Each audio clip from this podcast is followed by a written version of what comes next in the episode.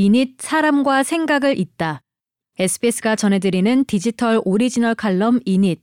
오늘은 청춘 상담소 좀 놀아본 언니들을 운영하는 상담가 겸 작가 장재열님의 글입니다.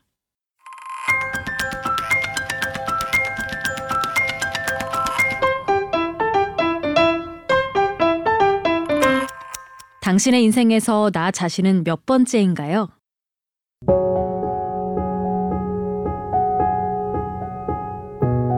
유미의 세포들이라는 작품을 아시나요?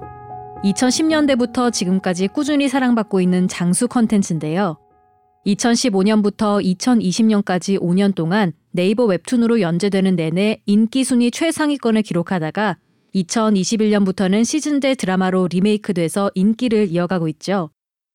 남녀 할 것 없이 MZ세대라면 다 한 번쯤 봤거나 최소한 이름이라도 들어본 적이 있을 정도로 상당한 인지도를 자랑하는 작품인데요. 어떤 내용인지 궁금하신가요? 주제는 다소 심플합니다. 30대 직장인 김유미의 일과 사랑이거든요. 하지만 이 작품의 인기 비결은 디테일한 심리 묘사와 독특한 설정에 있습니다. 이 작품에서 모든 사람은 머릿속에 하나의 세포 마을을 가진 존재들이고 마을 속엔 그 사람의 다양한 성격이나 행동을 표현하는 세포들이 사는 것으로 묘사됩니다.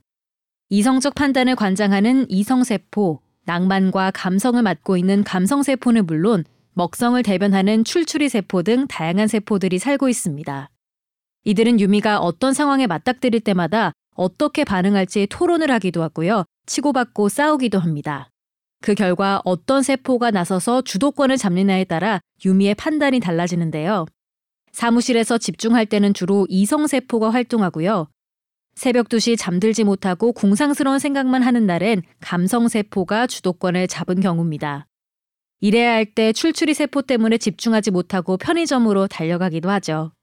사람의 판단이나 성격, 습관을 세포를 활용해 절묘하게 담아내는 원작자 이동건 작가의 실력은 상담가라는 직업을 가진 제 눈에도 무척이나 탁월하게 느껴졌습니다. 이 작품이 드라마화된다는 소식이 전해졌을 때 원작의 팬들은 다양한 기대감을 표현했는데요. 주로 그때 그 명장면이 드라마에선 어떻게 묘사될까를 궁금해했죠. 그 중에서도 가장 기대했던 장면 중 하나가 유미의 우선순위 장면인데요. 유미의 우선순위는 주인공의 머릿속 세포마을에 있는 게시판 이름이에요. 누구나 볼 수 있게 마을 광장에 세워져 있는데요. 유미가 뭘 가장 중요시하는지 순위로 매겨져 있습니다. 3위 엄마, 4위 아빠, 5위 떡볶이, 9위 월급 이런 식으로요. 유미는 항상 연애를 시작하면 1순위의 남자친구를 두고 자신은 2위로 두는 타입이었는데요. 시청자들이 모두 기다리던 우선순위 장면은 바로 이 순위가 뒤집히는 장면입니다. 어떠한 사건을 계기로 더 이상 연인이 1순위가 아니라 자기 자신을 1순위로 올리는 거죠. 그 후 유미는 처음으로 눈치를 보지 않고 자신의 솔직한 심정을 이야기하는 경험을 하게 되는데요. 이 장면이 많은 시청자들에게 카타르시스를 준 이유는 현실을 살아가는 우리 역시도 그렇지 못하기 때문일 겁니다. 실제로 제가 상담 현장에서 만나는 내담자의 문제들 역시 나 자신보다 남을 우선하는 판단에서 비롯되는 경우가 많아요. 나는 원하지 않지만 부모님을 실망하게 할까봐, 이렇게 하지 않으면 연인이 떠나갈까봐, 모두가 나에게 일을 떠넘기지만 거절하면 동료들이 날 어떻게 볼지 몰라서 이런 일상적인 문제에서부터 폭력, 갑질, 가스라이팅 등 심각한 문제까지 다양해요. 그런 내담자들에게 당신의 우선순위를 한번 적어볼까요? 라고 종이를 내밀면 대체로 1위를 잘 적지 못하고 주춤거리는데요. 결국 상담을 통해서 자기 자신의 순위를 한 계단씩 올리는 과정을 거치면서 조금씩 나를 지키고 보호하는 선택을 하게 되죠. 부당한 것을 거절하거나 무리한 기대에 대해 부담스럽다고 말할 수 있게 되기도 합니다. 물론 언제나 나 자신이 1순위일 필요는 없습니다. 때로는 내가 아닌 것을 1순위에 두면서 희생이나 배려라는 숭고한 선택을 할 수 있게 되니까요.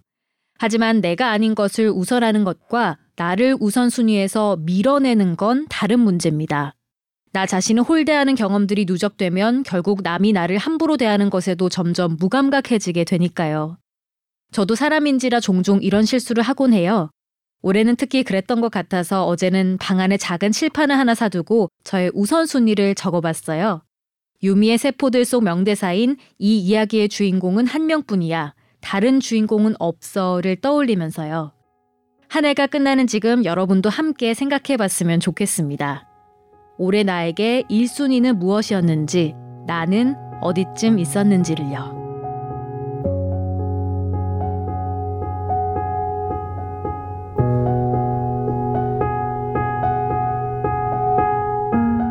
여기까지 상담가 겸 작가 장재열님의 칼럼, 저는 아나운서 김선재였습니다.